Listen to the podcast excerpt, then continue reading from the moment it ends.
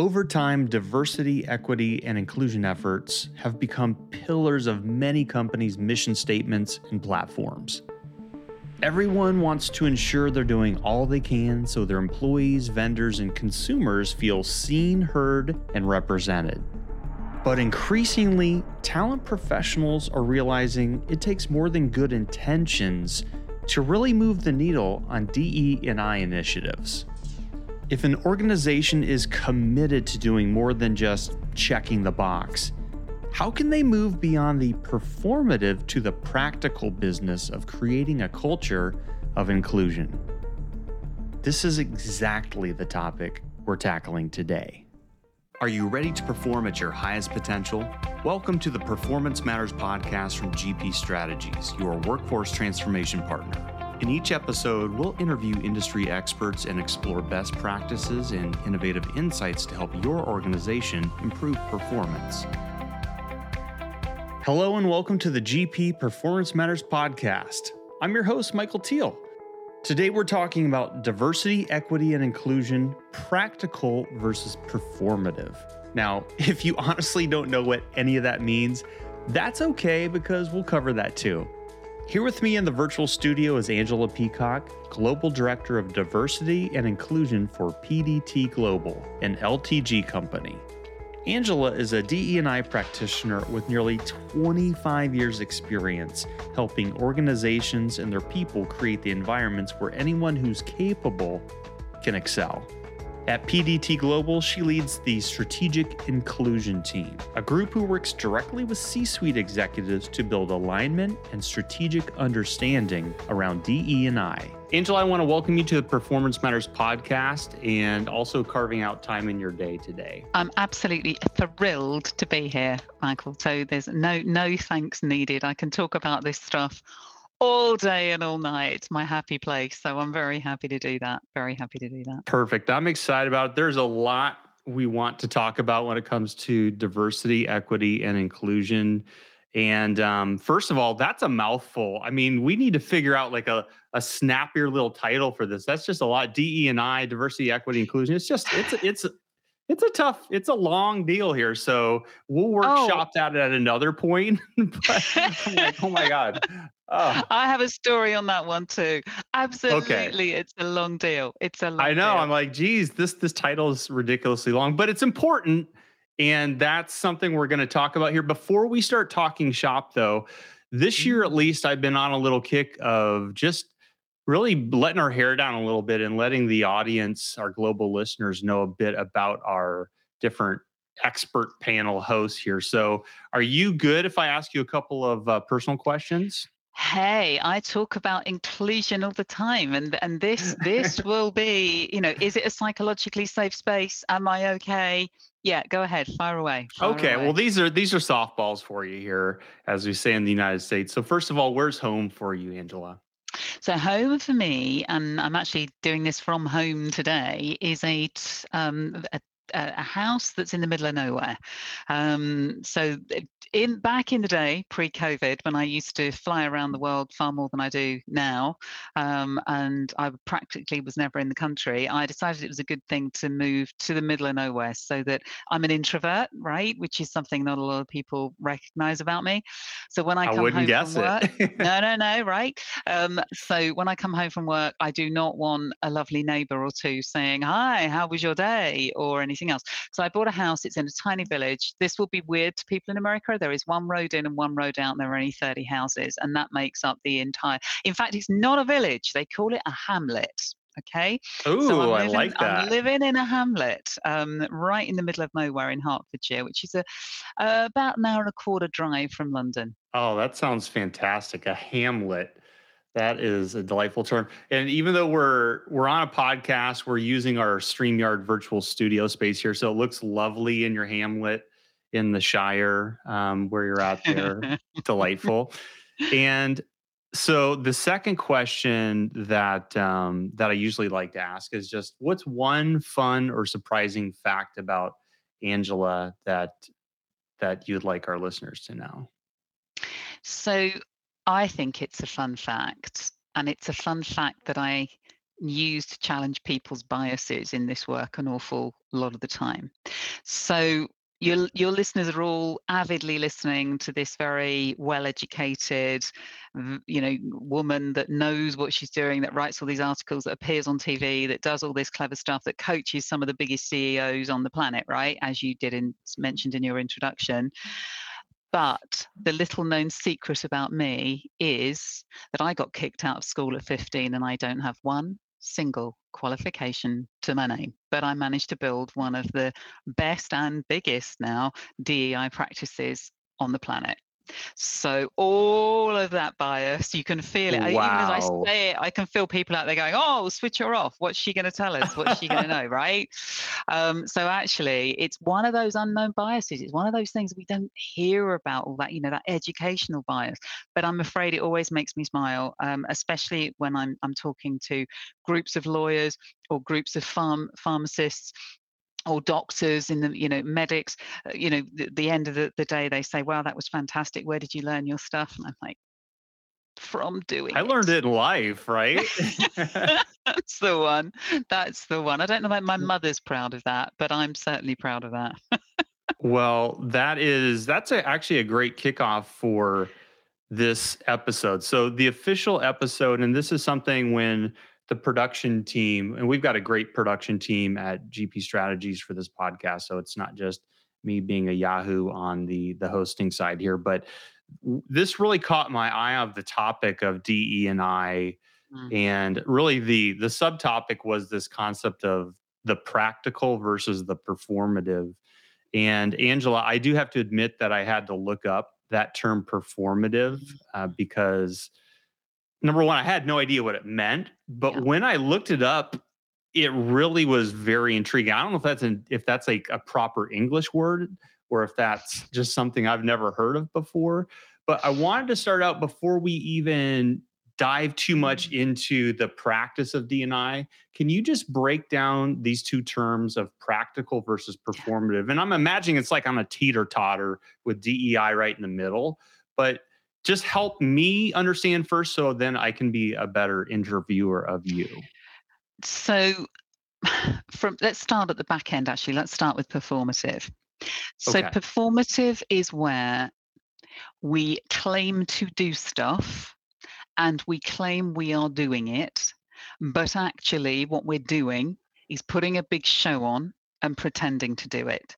Now, the really interesting thing about performative work is Sometimes it comes from the CEO, right? The CEO that will right. stand on a mm. platform and declare to the world, I know everything there is, you know, I'm I'm really into DEI, I'm driving DEI, you know, I have three daughters or my son's just come out as gay or whatever. Right. Therefore, you know, and, and everyone inside just dies a little bit because they know that's not true.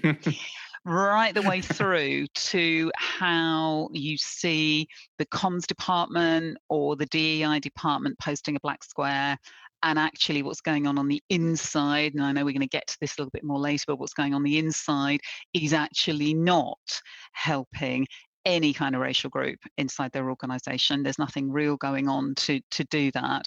It's the claims okay. about authenticity. It's that sort of stuff where nothing really is being done. Now, some of that's done in innocence and some of that is intentional if you then look at what does the practical mean, the practical is we know the stuff that moves this forward.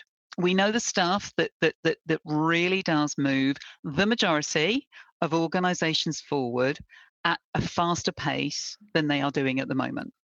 It's just that we really don't want to hear about it because quite frankly it's hard work and it really does involve us doing some real stuff rather than yes. just talking about it does that help that that helps a lot actually and um, that really honestly gets me very excited about this because you know for full disclosure i don't know if anyone can tell from my my accent or anything but i'm a late 40s white male. And sometimes I just feel like I don't want to be part of the problem, but I feel like people like me, for some reason or not, we're not doing the right things. We're not being part of the solution. So, you know, this is this is a great opportunity just selfishly for me to learn more from you and to hear more about it because I just feel like uh almost kind of like when I'm watching my kids and they're doing TikTok and I mm-hmm. feel like I'm just on the outside looking in. And honestly, I don't want to be like that. So, you know, the first question I have for you, and usually if you're thinking about topics like diversity, equity, and inclusion, you you sort of think, and I'm just going to be honest here. I'm just going to let my hair down a little bit and just say, when we think of that, I'm kind of cynical. I'll say, okay, it sounds like a rubber stamp deal. Like I'm thinking of like a long, boring training session you've got to sit through, or it's an e-learning, and it's like, okay, I did that. Move on with my life here. So my question to you: How has DE and I gained that reputation over the years? And then on the flip side, what's a more accurate picture of DE and I done right? So the answer to your first question about how's it got that reputation, it's got that reputation because that is what it has done. Um, so generally, I mean, I will never forget part of the reason PDT Global moved into this work, right, and started doing this work in the beginning. We were very successful doing leadership work, very successful doing culture work. I looked over the fence and saw what was then only termed diversity work being done. And quite honestly, it was bad learning. It wasn't done from a learner's perspective at all. Or to your point, it was incredibly boring, compliant e learning. And, and people were basically being churned through, and you hit the button at the end and went, that's it. Oh. There was really nothing transformative. Yeah. And more than that, there was nothing to embed it in anything else at all. So what you got was this kind of one and done sheep dip, side of the desk, let me go on this training program and I will be cured. But you didn't really know what That's it was right. you're going to be cured. I've been of, baptized right? now. Yes, right? it, I'm, in, right. I'm inclusive. Uh-huh so you get out you go look i'm a little bit wet but i really didn't know why they did that and i really don't know what i can do next and really and truly, if I go to kind of the the the second part of of, yeah. of your question, what's it done right? When we do it right, and again, there aren't an awful lot of organizations doing it right for the reasons that I said, that it's hard work, right? But when it's done right, it brings together three things incredibly well. One of those things is measurement and we'll talk a little bit a little bit later on around what's good measurement what's bad measurement but it's definitely measurement. If you don't know where okay. you are you know where you're starting from any road's going to do. And and a lot of the time we rely on measurement being really basic diversity measurement. It should be more than that and I'll, I'll speak to that presently.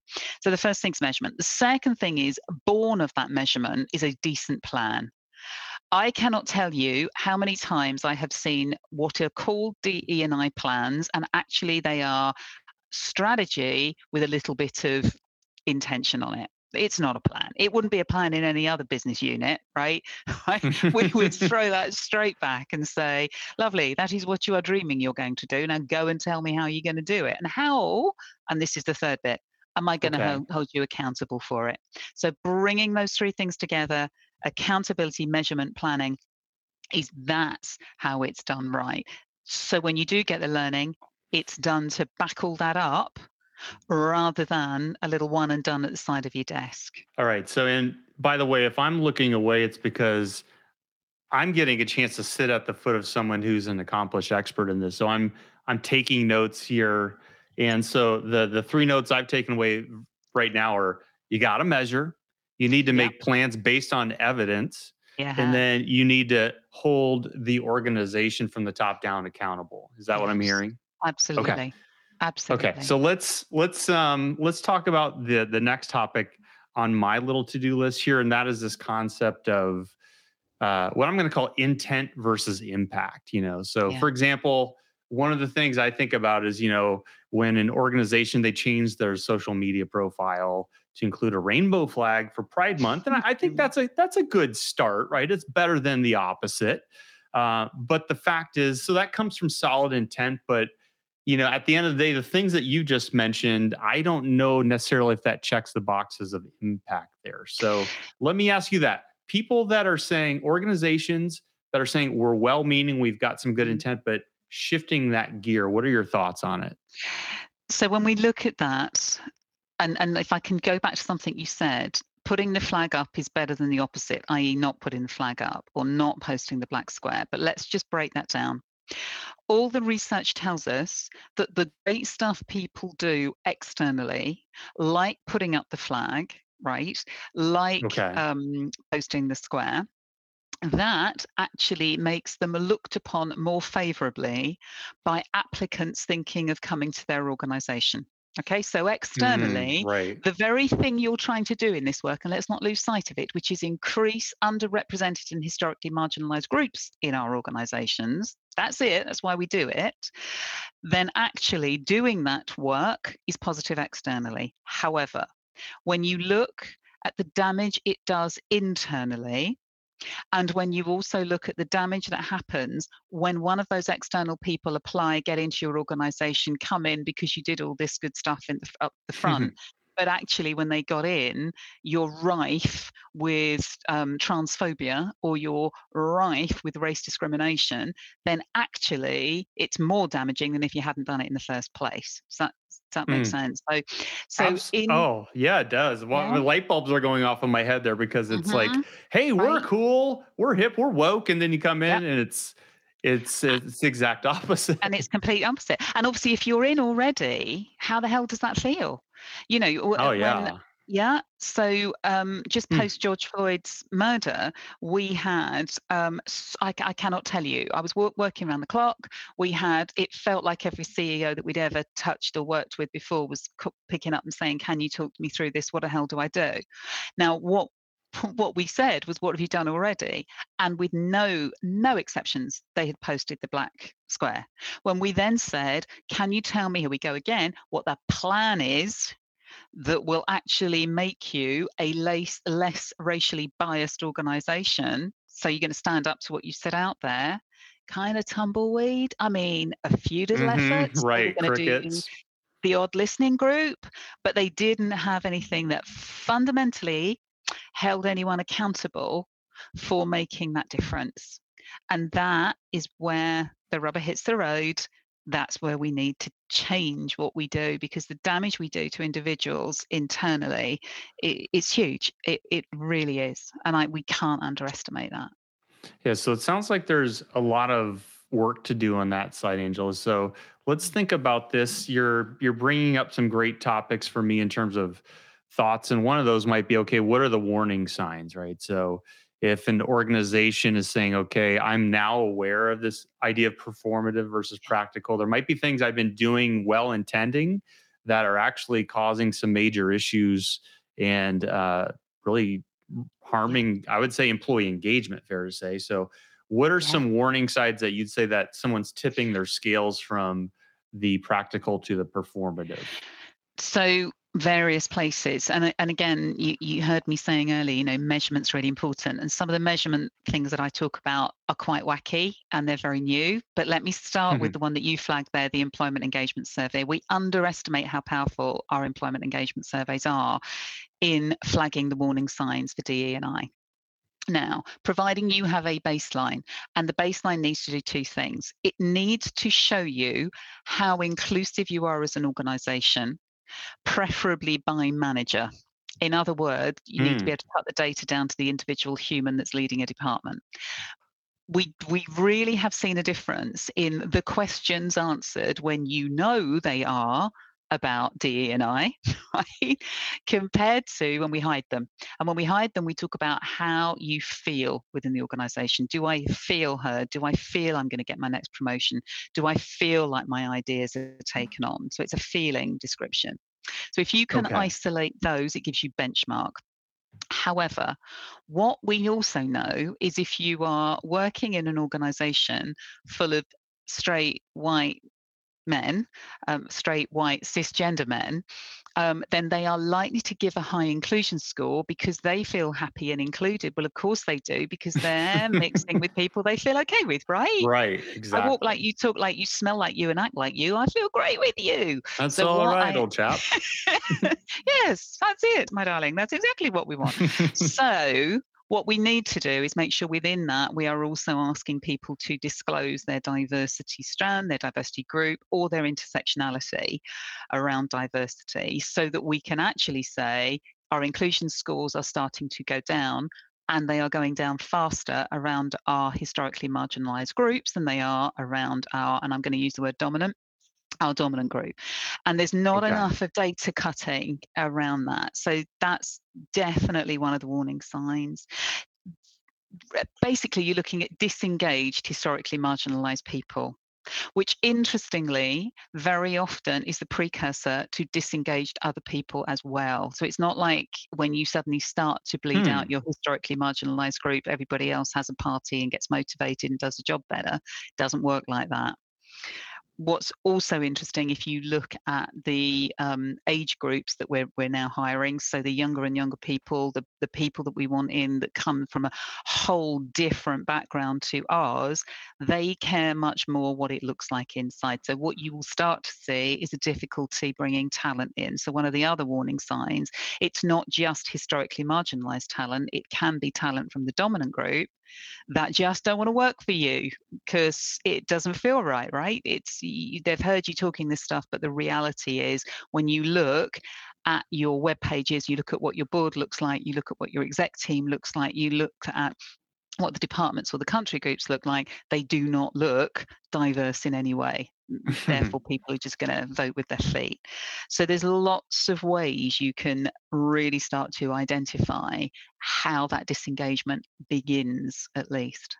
this is really eye-opening for me in terms of the fact that what you're describing is really we, we've heard the term culture we talk about culture but what you're talking about is that pervasive feeling that spills over for everyone and Yes. it's when your when your outside image doesn't match up you're having problems that obviously are going to spill Yeah. into real world Yeah. business issues as well Yeah. on that end so um, Yeah. can I can I um, back up one thing that you had mentioned when you talked about, for example, an engagement survey is is really having individuals truly disclose.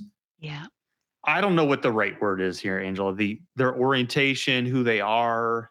Um, it- but did I hear that correctly? That it's you know if I was trans, I would need to put that within the survey somewhere. Okay. We would ask you to. I mean, in an ideal Okay. world, Optional, we would obviously. ask you to do it's always optional it's Okay. always always optional and and we can talk a little bit more about why that's optional and how and why that's important that it's optional presently. It is always optional. Interestingly the higher inclusion quotient you have the more people will disclose okay so the safer they feel to talk about who they really are and to to share some of that. Now it's not 100% this one it's because people don't have to do that they can choose mm-hmm. not to and quite rightly. However if you make it and here we go again clear that the results of that survey are going to enable you to do something that is impactful and measurable as a result of it, again, you are statistically more likely to get people prepared to come out and prepared to tell you who they are. If it's just Okay. another survey, right? It's just like the training you talked about before. If I've worked inside the organization and seen absolutely nothing happen but a lot of noise, a lot of events, you know, a lot of ERG groups, but nothing else go on, then I am still not likely to tell you and disclose who I am. um, but if you tell me what you're going to do with that information, how it's going to inform, and the, the, the, what's going to happen as a result of it, then I'm far more likely to do that. Okay, so it sounds like what you've described here is really a practical strategy for helping individuals avoid that concept of covering, right? Where it's you Mm, know, it, it- as you said, it's fashionable for for companies to encourage employees to show up to work as their authentic selves. But you know, I've seen it in practice many times over the years where where we've where I've had fellow coworkers that really basically covered. They've they hid their true self for fear of judgment, discrimination, just things getting weird and that kind of concept. So as someone who's a practitioner in the space, I'm sure you've got stories. Can you break that down for some of us like myself here? Just describe more of what is Sure. covering and you know how should organizations handle this? covering is like covering is identity management now. Okay. I should be allowed to manage how much of me I want to show you. So again, some organizations go too far in the, you know, I want every, I want to know everything about you. People are just private sometimes and they do not Right. share. However, what we should be doing is creating psychologically safe spaces so that they can make a choice and a choice that says, I wish at this point in my career with this organization to share this thing about myself, trusting that it won't impact me. So if I if I share a couple of examples, um, yeah, please and, do. and clear um, clear examples that, that, that, we have from, from our training work. Um, a, gender fluid um, manager, I remember very distinctly on, on a training that, that, that I was running.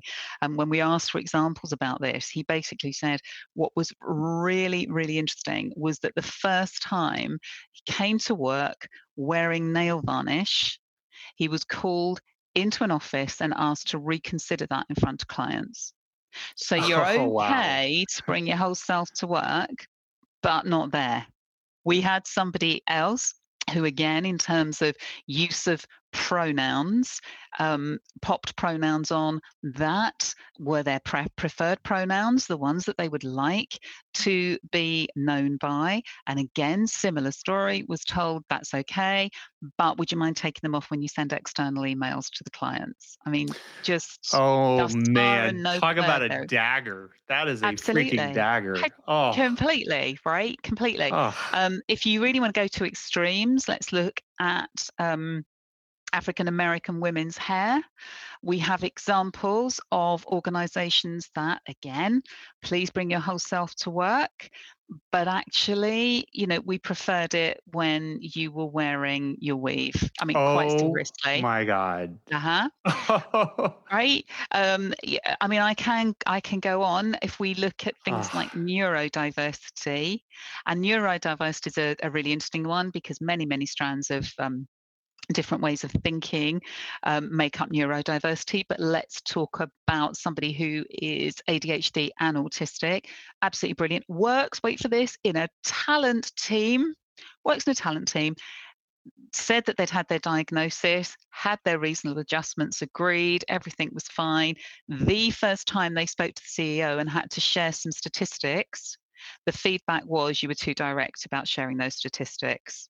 So we'd love you to do that. We'd love you, and they they they basically put this person on the Whoa. intranet and on their website. Look at who we've got, but look at us. Too much of it right? so again, when, oh. you know, when we look at covering, I mean, I can give you some stats, but some of these stats are surprising. And and when this research was done, it even surprised me. So we know 61% of people will openly tell you they mask or they cover at work, right? That was that 61%. Yeah, but that does not 60, surprise me. Right, but this surprised me, and maybe it shouldn't have done. 83% of that 61% were, were um, LTGB LTGBT plus, right? So they were lesbian, gay, and bisexual um, people that were asked this question, and you ended up with 83%. 79% mm. were Black men and Black women. 66% were women, but wait for this one 45% were straight white men. Really? So when you Right. So then you come to the we have to involve everyone in this conversation, right? And if 45% of straight white men are covering, what are they covering? So I went away and did some work that kind of went, okay, this is fascinating. What is being covered? And what's being covered? You know what? I don't necessarily want to have to work 80 hours a week every week because I haven't got a child and I haven't got the excuse that I've got the excuse that I've got to go mm. home. I've right. I want to be able to talk about my mental health issues and I don't want to be perceived as weak. I don't want oh. presenteeism, oh. right? Oh, right. Um, I don't want to have to appear like the big, strong, masculine person all the time. I actually want to be able to show more of a, a, different view to that. And I want it to be okay for me to do that. I want it to be okay for me to bring that with me. So when we look at covering and we mm. think how exhausting it is, it's uh, it's exhausting to pretend to be somebody you're not oh, time, absolutely. Right? Wow, that that's you, you've hit it on levels that I've never even imagined uncovering, and it mm. feels like when you're doing that, you're it's like a battery where you're you're siphoning off your your organization's energy. You know, it's parasitic draw, if you will. Yeah. On that yeah. end. Wow, that's yeah. That is that And- is and- that is crazy. Wow. And if I bring that back to performative, you are covering anyway, and then mm. you are seeing your organization go out there and claim to be something they are not. And, and and the other bit's probably worth being clear on here. I do not mind organizations going out there and saying that they wish to achieve being that organization. Don't mind them doing that. What I object to is when they kind of claim they're already there or receive an award a diver I mean there are so many diversity awards now, right? They they receive a diversity award and they post it all over LinkedIn. And I know that there are people in their organization dying inside. Mm. It's right. It's that I, you know we want people to choose how much of themselves they bring to work, but when they bring themselves to work, it needs to be an organization that welcomes that and supports that. But if the organization is on a journey towards getting to that, be public about the fact you are on that journey. Be public about the fact there is a plan. Be public internally about that plan. And for goodness sake, hold your leaders accountable for for achieving it. Because it's not just the person with DEI on their door's job to make this happen. Thank you. And everything you're describing to me, the light bulbs are going off of that, you know, DE and I is so much more than just saying we want to support underrepresented individuals. It's Oh yeah. allowing everyone, even this, you know, late 40s white guy to show up at work Mm. as your authentic self and Yes. knowing that it's okay and you know being able to take off that emotional burden um, Yeah. that's that's huge so i know that you've been in this space doing this way before you're you're, you're like the type of person who's like i've been doing di before it's cool right you've, Yeah, yeah. you've, been, you've been doing this before it was even called de and i Yeah. um, frankly. on, on that side. So I guess if we're talking about trends and how things have come and gone over the years, you know, if we're doing a little future casting here, and I'm liking some of the things you're saying about how things might be moving. What is, if you've got your crystal ball out, what's on the horizon for DE and I, Angela? I think when we well when we look at this and we look at the fact that an awful lot of the planet is facing into a potential recession and a potential downturn what used to be said was one of the first things that ever goes is training the second thing that goes is is any kind of diversity work. What's interesting here is that if we look at all the research that proves within a sh- beyond shadow of a doubt that if you have a measurably inclusive organization where diversity is increasing. And by that i don't just mean you're hiring them i mean diverse humans are moving up through your organization. Then your business outcomes will be better. Now that's true Hmm. whether you are looking at sales whether you are looking at health and safety whether you're looking at corporate governance. At every possible business measurement it will be better when you have that inclusion and diversity going on together and, and a practice of equity.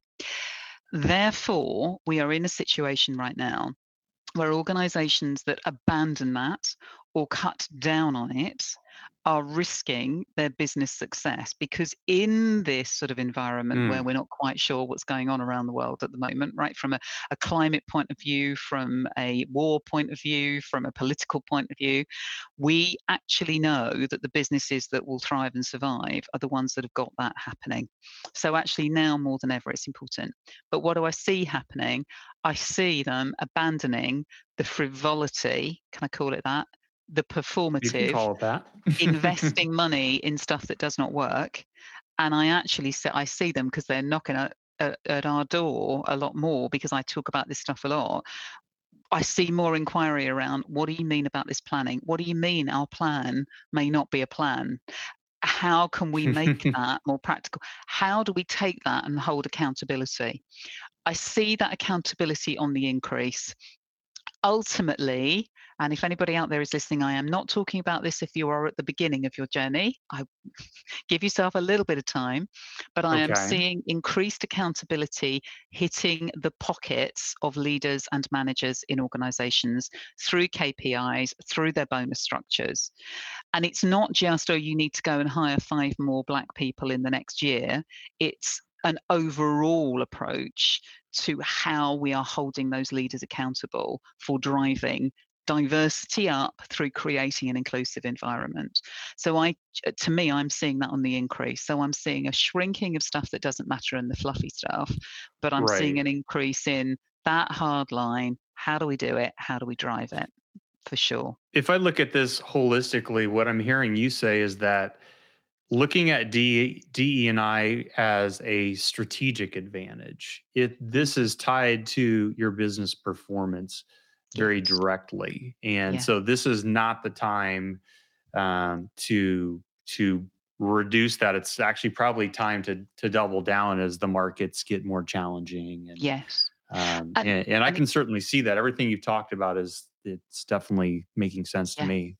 Mm. And it's double down while checking in that and if i it actually it goes back to what you're talking about at the moment that horrible compulsory i've got to do the dei training. Oh god i'll be done in the end needs to move through all of those areas that i've spoken about but actually get down to i would love it if i could tap every person manager on the shoulder in the middle of an organization and say to them can you tell me you i'm seeing all these posters or i'm seeing your dei work or i'm seeing what's going on out there.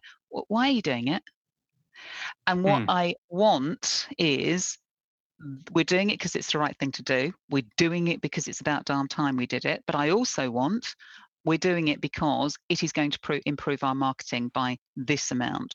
Because when we have diverse people, we do not make clanging issues that might damage our brand. We are doing this because it will actually drive our sales up in this area. You've got to get people to be realistic about a business case internally, but externally, they also have to believe that it's the right thing to do.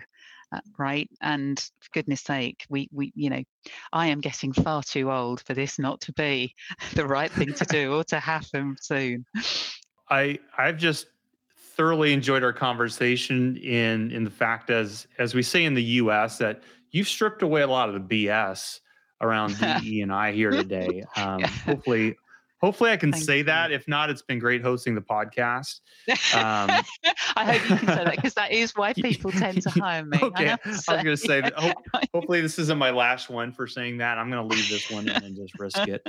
But um, so for a little bit of promo here, there's you've shared so many good things just in this conversation, but I understand that you are going to be hosting a webinar under the GP uh, mm. uh, GP Strategy Shield, yeah. the LTG Shield, something like that. Sure. And the term, uh, at least the, it's going to be titled Allyship: Practical versus Performative. So first of all, when is that? Is that scheduled to to go down on a particular yep. date, Angela? Yeah, it is. And and and really just to sort of say so so PDT is very much now part of GP and that work will continue for the first quarter of next year. So we you know, if you're out there and you're working with GP already, all of our knowledge, all of our stuff, you know, everything is coming right into GP. And as from awesome. Jan 1, there will be no seam.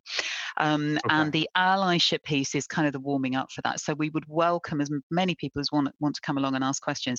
I am going to be joined by two phenomenal specialists, one from the US, um, our senior consultant from, from the, the US, who's going to be talking sort of through the US perspective and what that looks like and how it's different. We also have our senior consultant from the UK, um, wonderful guy who's going to be talking through what that looks like. He's big on the psychology of fear that sits behind allyship. So listen in for that.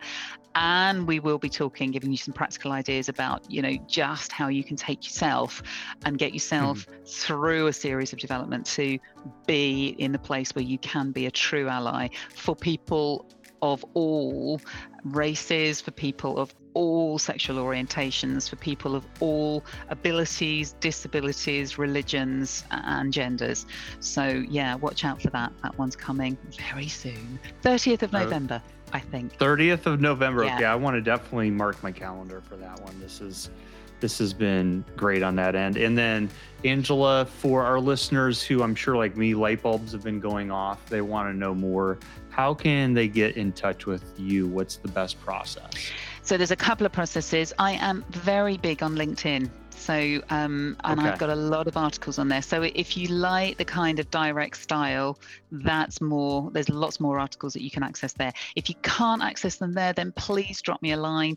Um, I am currently on angela.peacock at pdtglobal.com. Um, so, please drop me a, a line there and I will be very happy to answer any queries. And uh, we've got a whole host of uh, material that we can, can send if anybody would like to know more. Well, I know there's no doubt about that. And I just want to say, on behalf of our global listening audience, Angela, thank you so much for sharing your time and insight with us today. Thank you, Michael. It's been an absolute pleasure. Really lovely. Thank you. The Performance Matters podcast is brought to you by GP Strategies. Together, we can create a world where business excellence makes possibilities achievable. You can subscribe to the show anywhere you get podcasts or listen on our website at gpstrategies.com.